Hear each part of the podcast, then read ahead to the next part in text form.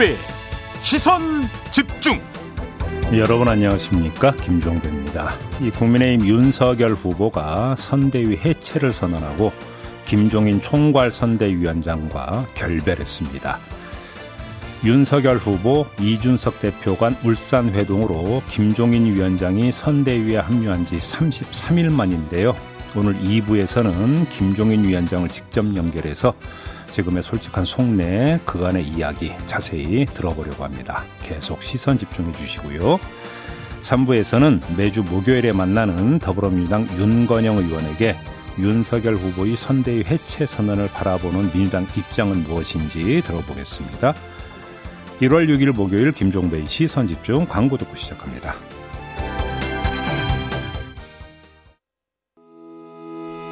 시선 집중은 촌철님들의 다양한 목소리를 기다립니다. 짧은 건 50원, 긴 건 100원인 문자 메시지 샵 8001번, 스마트 라디오 미니와 유튜브 라이브로도 시선 집중과 함께 하실 수 있습니다. 믿고 듣는 진품 시사 김종배의 시선 집중.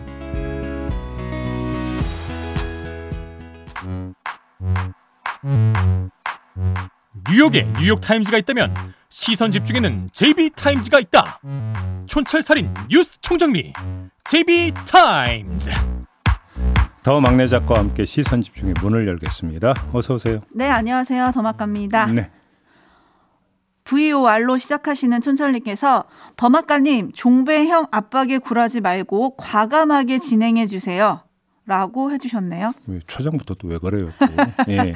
그러게요. 저한테 음. 우유 빛깔이라고 써주셨는데 제가 네 알겠습니다. 감사하고요. 네. 자 삐딱선 정신에 입각해서 주요 챙겨드리겠습니다. A 스타인 것이죠. 네 어제 강훈식 민주당 선대위 전략기획 본부장이 탈모약 건강보험 적용 관련해서 구체적인 검토를 좀 하고 있다 이렇게 밝혔습니다. 네. 이재명을 씹는다 뭐 이런 뜨거운 호응을 얻은 것에 대한 반사 효과인 것 같은데 음. 이재명 후보가 이번 주에 임플란트 건강보험 적용 확대 공약을 발표할 거라는 보도가 나왔습니다. 네. 탈모약으로 2030 남성층 잡고 임플란트로 장년층과 고령층을 잡는 전략을 구사한다. 뭐 이런 보도가 이어졌는데 네. 반면에 건보 재정 파탄 내는 큰일 날 정책이다. 이런 비판도 제기가 됐습니다. 음. 그리고 안철수 후보는 의사 출신이잖아요. 네. 그래서 그런지 조금 더 현실적인 공약을 얘기를 했는데 음. 재정 부담 주는 정책 말고 탈모약 카피약 가격을 낮추고 연구 개발 지원을 대폭 확대하겠다 이러면서 이제 손들고 나왔습니다. 네.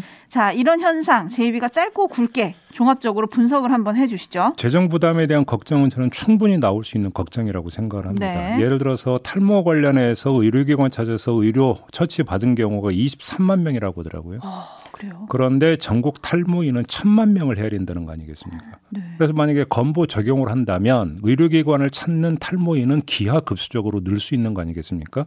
따라서 23만 명에 대한 건보 지원을 기준으로 재정을 추계하면 안 되는 것이죠. 그렇겠네요. 기하급수적으로 늘 수 있다라는 것인데 그런 여기다가 이제 그 임플란트까지 건강보험 적용을 한다고 한다면 건강보험 재정에 상당히 심각한 문제가 발생할 수 있다는 지적은 나올 수 있을 것 같아요. 음흠. 그렇기 때문에 반대한다로 가는 거냐 그러면 네. 논리가 어허. 이건 또 다른 문제가 될 수 있겠죠. 예를 하나 들어드리면 지금 그 민간 의료보험 있는 거 알고 계시죠? 있죠. 뭐 실손보험부터 시작을 해가지고 여러 가지가 있지 않습니까? 근데 임플란트 보험 있는 거 알고 계시죠? 음. 예를 들어서 지금 말씀을 드리면 건강보험공단에서 임플란트 그 건보 적용을 해준다면 별도로 임플란트 보험을 들 이유가 있습니까 없습니까? 음. 없잖아요. 그렇죠. 그러니까 국민 입장에서도 지금 이중 부담을 하고 있는 거잖아요. 건강보험료는 보험료대로 내고 또 민간보험은 보험가 또 들어야 되고 그렇죠. 이건 이중지치료잖아요. 국민 입장에서 보면. 네. 그래서 사실은 정치권에서 한 10년 전부터 나왔던 이야기가 뭐냐면 건보료를 조금 더 내고 대신 건보 보장을 확 늘리자. 음. 민간 보험이 필요 없는 수준으로까지 네. 이 얘기가 계속 나왔었거든요. 근데 관찰이 안 되고 있죠. 왜? 합의가 안 되고 있기 때문에 요 점을 좀 봤으면 좋겠다 이 말씀만 드리겠습니다. 그렇습니다. 그리고 뭐 요런 대책까지 대선 후보들이 잘 챙겨주겠죠. 음. 그죠? 그리고 저희는 국민 입장에서 무엇이 필요한지 요 얘기를 좀 해드리겠습니다. 네. 자, 뉴스와 분석이 함께하는 제이비타임즈 오늘 주목할 뉴스들 챙겨드리겠습니다. 첫 번째 뉴스는 아마 다들 기다리고 계실 텐데요. 오디오로 먼저 만나보시죠. 존경하는 국민 여러분, 사랑하는 강원 동지 여러분, 우리 선거대책 기구와 국민의 힘을 잘 이끌어 국민들께 안심을 드렸어야 했는데 그러지 못했습니다. 다 모두 오롯이 후보인 제 책임입니다. 오늘부로 선거대책위원회를 해산하겠습니다. 메모드라 불렸고 민심을 제대로 파악하지 못한 지금까지 선거 캠페인에 잘못된 부분을 인정하, 인정하고 다시 바로 잡겠습니다. 또 저와 가까운 분들이 선대위에 영향을 미친다는 국민들의 우려도 잘 알고 있습니다. 앞으로 그런 걱정 끼치지 않겠습니다. 제게 시간을 좀 내주십시오. 확실하게 다른 모습으로 국민들께 변화된 윤석열을 보여드리겠습니다. 그리고 그동안 저에게 많은 조언과 또 청구할 선대위원장으로서 그 역할을 해주신 그 김종인 그 위원장님께는 정말 감사의 말씀을 드리고 앞으로도 그 좋은 그 조언을 계속해 주시기를 부탁드렸습니다. 감사합니다. 네, 어제 기자회견 후에 참 술을 헤아릴 수 없을 정도로 많은 뉴스가 쏟아졌기 때문에 네. 저희는 여기서 딱 세 가지 포인트만 추려가지고 요것만 좀 한번 좀 짚어보죠. 자, 첫 번째 포인트는 이건데요. 윤석열 후보의 이야기부터 잠깐 들어보시죠. 또 이준석 대표의 거취 문제는 제 소관 밖의 사항입니다. 그리고 많은 그 당원과 의원들께서 우리 이준석 대표께서 더 좀 적극적으로 선거운동에 좀 나서주기를 기대하는 뭐 그런 입장이라고 저는 보고 있고요. 그렇게 하시지 않겠나 생각하고 있습니다. 네, 어제 윤석열 후보가 이 발언을 한 뒤에 약간 기류가 변화되는 조짐을 잠깐 보였었습니다. 잠깐, 네. 네, 이준석 대표와 중진 연석회의는 취소가 됐고요. 또 이준석 대표는 선대위 개편 방향성은 큰 틀에서 제가 주장했던 것과 다 있는 부분이 있다. 네. 이렇게 호평을 했습니다. 어, 그래서 급 반전이 있는 거 아니냐. 음. 양쪽이 도 화해의 모드로 가는 거 아니냐. 이런 관측도 나와온 바가 있었는데요. 근데 그런 예단 이전에 먼저 숨은 그림 하나를 좀 찾아야 된다고 저는 개인적으로 봤는데 숨은 그림이요? 네. 어제 선거대책본부장으로 임명된 권영세 의원이 앞으로 선대본은 직능 정책 선대 본부장 이 세 명에다가 사무총장까지 해서 네 명이 필두로 지휘한다 이렇게 밝힌 바가 있습니다. 네. 뭐 이제 나중에 이제 그 권영세 선대본부장이 사무총장까지 겸임한다 뭐 이런 이야기가 좀 나오긴 했었는데요. 근데 바로 이 지점에서 뭐를 봤어야 되냐면 권성동 사무총장이 사퇴를 선언하지 않았습니까? 윤핵관 논란과 관련해서 그랬죠. 비어버린 겁니다. 그러면 이 사무총장의 임명권을 누가 가지고 있느냐? 후보가 당무 우선권을 가지고 있기 때문에 후보가 사무총장을 추천은 할 수 있지만 임명권은 당 대표가 갖고 있는 거예요. 어. 그래서 예를 들어서 이준석 대표와 윤석열 후보 간의 극한 대치로 가면서 임명권 임명 과정에 문제가 발생한다면 윤석열 후보 입장에서 상당한 어떤 타격을 입을 수가 있는 거죠. 네. 왜 그러냐면 사무총장이라는 자리는 당의 조직과 돈을 모두 관장하는 자리입니다. 그렇죠. 여기에다가 지금 3월에 이제 그 국회의원 보궐선거도 예정돼 있지 않습니까? 네. 공천 실무를 모두 또 관리해야 되는 게 사무총장이에요. 음. 더 나가서 6월 지방선거 공천 관리까지 뭐 포함할 수가 있는 건데 엄청 요직이거든요. 그렇죠. 그래서 윤석열 후보가 후보가 되자마자 가장 먼저 했던 게 뭡니까? 한기호 사무총장을 권성동 의원으로 바꿨으면 좋겠다. 네. 제일 먼저 요청했던 게 바로 그거였었어요. 그렇죠. 이재명 후보도 민주당 대선 후보가 되면서 사무총장 교체 카드부터 꺼내지 않았습니까? 네. 그만큼 중요한 자리가 사무총장이라는 자리예요. 그렇기 때문에 일단 임명을 해놓고 봐야 된다. 음. 그러기 위해서는 호흡을 고를 필요가 있었다. 음. 이렇게 지금 추정할 수도 있다라는 겁니다. 어. 그런 점에서 어제 이 그 윤석열 후보의 이준석 대표를 향한 발언은 그런 차원으로 이해할 측면도 있는 게 아니냐. 요즘도 함께 봐야 된다는. 그럼 대립보다는 함께 가기 여기에 좀 방점이 찍혀 있다 이렇게 봐야 되는 건가요? 한시적으로 한시적으로. 사무총장 임명 때까지는 일단은 극한 대치 상황은 피해야 된다라는 음. 이런 판단을 했을 수가 있다라는 겁니다. 네. 근데 또 이게 복귀를 해보면 이준석 대표가 당대표가 되고 처음으로 사무총장을 제안했던 인물이 또 바로 권영세 의원이기도 하다. 바로 그 지점이기도. 그래서 이준석 대표가 만약에 임명 과정에서 비토를 행사할 것을 우려를 해서 권영세 본부장을 사무총장 겸임하는 카드로 꺼내든 것도 네.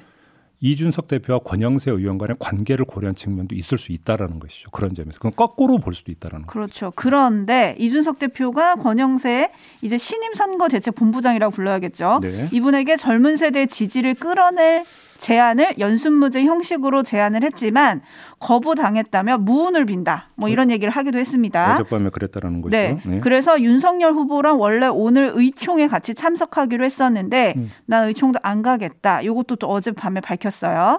그래서 의총이 이번에 열리는 의총이 변화와 단결이라는 이름이라고 하던데 이렇게 되면 이제 갈등의 연속 여기서 다시 이준석 대표의 사퇴론이 분출되고 막 이렇게 되는 거 아닙니까? 제가 볼 때는 이건 전혀 해소가 된 게 아니라는 것이죠. 네. 그래서 제가 볼 때는 그러니까 사무총장 임명까지 절차가 끝나고 난 다음에 어떤 상황이 전개가 되는지 음. 요걸 봐야 된다. 제가 드리는 말씀은 이겁니다. 한시적인 연대인데 또 갈등의 불씨는 계속 안고 있다. 한시적인 연대도 아니고 한시적인 휴전이라고 하는 게 더 맞겠죠. 휴전. 네. 알겠습니다. 그러면 또 오늘 뉴스가 또 쏟아지겠네요. 시선 네. 집중해보고 윤석열의 쇄신안 두 번째 체크 포인트로 가겠습니다. 역시 오디오로 먼저 만나보시죠. 특히 지금까지 2030 세대에게 실망을 주었던 그 행보를 깊이 반성하고 전혀 다른 모습을 보여드릴 것을 약속드립니다. 네. 윤석열 후보는 기자회견문에 이 내용을 넣었고요. 이후 기자들과의 일문일답에서도 청년층 문제를 집중 거론을 했습니다. 네. 그러니까 자신의 지지율 하락의 주된 원인으로 청년층의 이탈을 꼽고 있다는 얘기 이렇게 해석을 해야 되겠죠. 그런데 한번 되묻고 싶은 게 과연 이것만일까? 음. 지지율 하락 원인이 이걸 한번 되물어보고 싶은 건데요. 오히려 60대를 제외한 모든 세대에서 지지율 하락 현상이 나타나고 있다라는 진단은 어떻게 받아들이는가? 이걸 한번 묻고 싶거든요. 네. 그리고 또 하나야. 어, 2030을 대하는 전혀 다른 모습에서 축이 될 게 이대남과 이대녀를 가르는 젠더 문제 이걸 어떻게 접근할 것인가 이것도 이제 정무적 과제가 되는 거 아니겠습니까? 음, 이에 대한 언급은 없더라고요. 네. 그래서 궁금한 게 구체적인 보관을 세우고 한 말인지 네. 저는 이게 궁금한 겁니다. 네, 지금 많은 순설님들이 아마 이, 이 포인트를 기다리셨던 것 같아요. 데이지님은 2030 세대 신지에 내보내는 걸로 끝인가요? 라고 보내주셨고, 김현호님을 비롯한 많은 분들이 폰성 열이라는 단어를 올려주고 계신데, 어제 그거요. 네, 요게 또 문제가 되고 있습니다. 일단 어제 기자회견에서는 2030을 굉장히 치켜세웠고 반성하겠다, 달라지겠다. 네. 그리고 청년 세대를 선대위에 더 많이 참여시켜서 그들의 시각과 의식을 반영하겠다 라고 했습니다. 네. 하지만 어제 오후에 그 전국 청년 간담회 화상 회의가 있었는데 후보가 참석키로 했다가 참석 대신 스피커폰으로 인사만 했다. 이러면서 이제 참석한 청년들이 반발을 했고요. 음. 국민의힘 선대위 청년정책본부에서 청년 보좌역을 맡았던 곽승용 씨는 음. 사퇴를 선언을 하면서 청년들은 후보 교체를 원하고 있다. 이것이 제가 파악한 청년들의 여론이다라고 일침을 날렸습니다. 네. 이건 좀 어떻게 봐야 될까요? 바로 같은 날 벌어진 장면 아니겠습니까? 네. 그러니까 뭔가 그러니까 전혀 다른 모습을 보여주겠다고 했지만 똑같았다. 음. 이런 이야기가 되는 것 같은데 똑같았던 장면이 하나가 더 있습니다. 뭐죠? 바로 이 문제가 있고 난 다음에 장해찬 선대위 공동 청년 본부장이 뭐라고 했냐면 선대위 일정팀조차 모르고 후보에게도 보고되지 않은 일정이었다 이렇게 이야기를 했거든요. 어. 전혀 안 바뀐 게 뭡니까? 혼선도 전혀 안 바뀌었다. 네. 근데 윤석열 후보는 기자들이 이거 어떻게 된 겁니까? 원래 참석하실 계획이 본래부터 없었던 건가요? 라고 묻자 시간이 어떻게 될지 시간이 되면 갈 생각도 있었는데 저는 못 갔죠. 왜? 무슨 일 있었어요? 이렇게 물었다고 하거든요. 보고도 제대로 안 된 거네요. 시간이 되면 갈 생각도 있었는데 보고는 됐었다는 거 아닌가요? 아니 왜 무슨 일이 있었어요는 하여간 일이 벌어지고 난 다음에 보고는 또 없었다라는 거잖아요. 네네. 이 시점에까지는 네. 그렇죠. 여러 가지로 뭔가 좀 정리가 안 되고 있다라는 것이죠. 음. 일단 그 상황이 정리가 되고 그리고 방향을 잡아가고 그 다음에 방법이 모색이 돼야 되는 건데 뭐 하나 지금 말 그대로 전혀 다르게 개선된 모습이 나오지 않고 있다. 네. 이렇게 정리를 해야 될 것 같습니다. 네, 이 논란은 일단 이 행사를 준비했던 박성중 국민소통 본부장이 사퇴하는 걸로 좀 일단락이 됐는데 네. 그럼에도 불구하고 4334님은 아직도 사태의 심각성을 후보가 모르는 것 같습니다. 음. 이런 의견을 좀 보내주셨고요. 윤석열 후보가 오늘 오후에 당사에서 청년 보좌역들과 변화와 쇄신 이라는 간담회를 연다고 합니다. 네. 여기서 또 관련한 언급들을 할 것 같아서요. 좀 지켜보도록 하고요. 네. 윤석열의 쇄신안 체크포인트 세 번째 오디오로 먼저 만나보시죠. 제 가족과 관련된 문제로도 국민 여러분께 심려를 끼쳐드려 죄송했습니다. 죄송합니다. 저희 이 부족에 대해서 국민 여러분께서 드시는 회초리와 비판을 달게 받겠습니다. 제가 일관되게 가졌던 그 원칙과 잣대는 저와 제 가족 또 제 주변에게도 모두 똑같이 적용하겠습니다. 네. 지지율 하락의 원인 가운데 하나가 이것이라고 봤기 때문에 언급한 거겠죠. 가족. 네. 네. 여기까지는 좋은데 문제는 그 다음입니다. 지금 들은 내용은 기자 회견문이고 네. 그 다음에 이어진 기자들과의 일문일답에서는 다른 얘기를 했어요. 제가 볼 땐 아무 형사적으로 처벌될 일이 크게 없을 것 같아서 걱정하지 말라 해도 여성으로서는 이런 것을 받는 것에 대해서 굉장히 스트레스 받아왔다. 뭐 이렇게 말하면서 추스르고 나면 봉사활동 같은 걸 할 수 있을 거라고 했다. 이렇게 말을 했습니다. 처벌될 일이 크게 없을 것 같아서 걱정하지 마라. 네. 문제 없다. 이 얘기네요. 이건 모순입니다. 앞에서는 회초리와 비판을 달게 받겠다고 고개를 숙여놓곤 뒤에 가서는 잘못한 게 없다고 고개 든 것 아니겠습니까? 네. 앞뒤가 좀 다른 거 아닙니까? 이 조금 전 지지율 하락 원인이 2030만은 아닐 거라고 했는데요. 바로 이런 태도와 접근법이 지지율 하락의 이유 가운데 하나라는 걸 윤석열 후보가 아는지 좀 잘 모르겠고요. 음흠. 그래서 이 모순된 이야기를 왜 했을까? 저는 여러 번 그래서 읽고 또 읽어서 그나마 찾아낸 게 네. 모순을 해결할 수 있는 게 그러면 회초리와 비판을 달게 받는 방법이 봉사활동하는 거라고 생각을 해서 이야기를 한 건가 뒤에 가서 어, 뭐 부인 몸이 굉장히 안 좋다. 요양이 필요하다. 이런 얘기도 했거든요. 네 추스르고 나면 봉사활동 같은 걸 할 수 있을 거다 이렇게 네, 말을 네. 했기 때문에 혹시 이걸 해법이라고 제시를 했다면 과연 이게 이걸 가지고 국민을 설득할 수 있을까 음. 그냥 물음표만 찍겠습니다.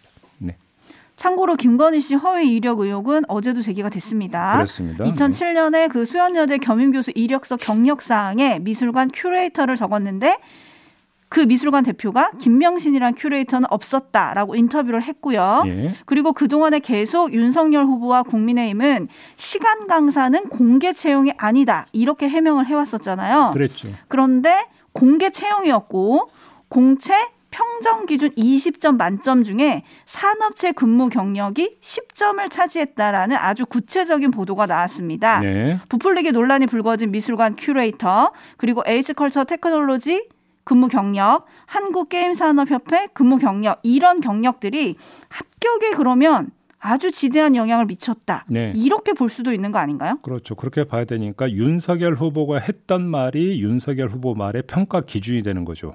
공개 채용도 아니고 위촉인데 뭐가 문제가 되느냐. 기자들 앞에서 막 이렇게 이야기를 했던 거 아니겠습니까? 네. 근데 알고 보니까 공개 채용이었다라는 거죠. 자, 그러면 그 다음에 또 윤석열 후보는 그러면 이야기를 해야 되는 거 아니겠습니까? 해야죠. 위촉이 아니라 공개 채용이었다는데 네. 입장 내놔야 되겠죠.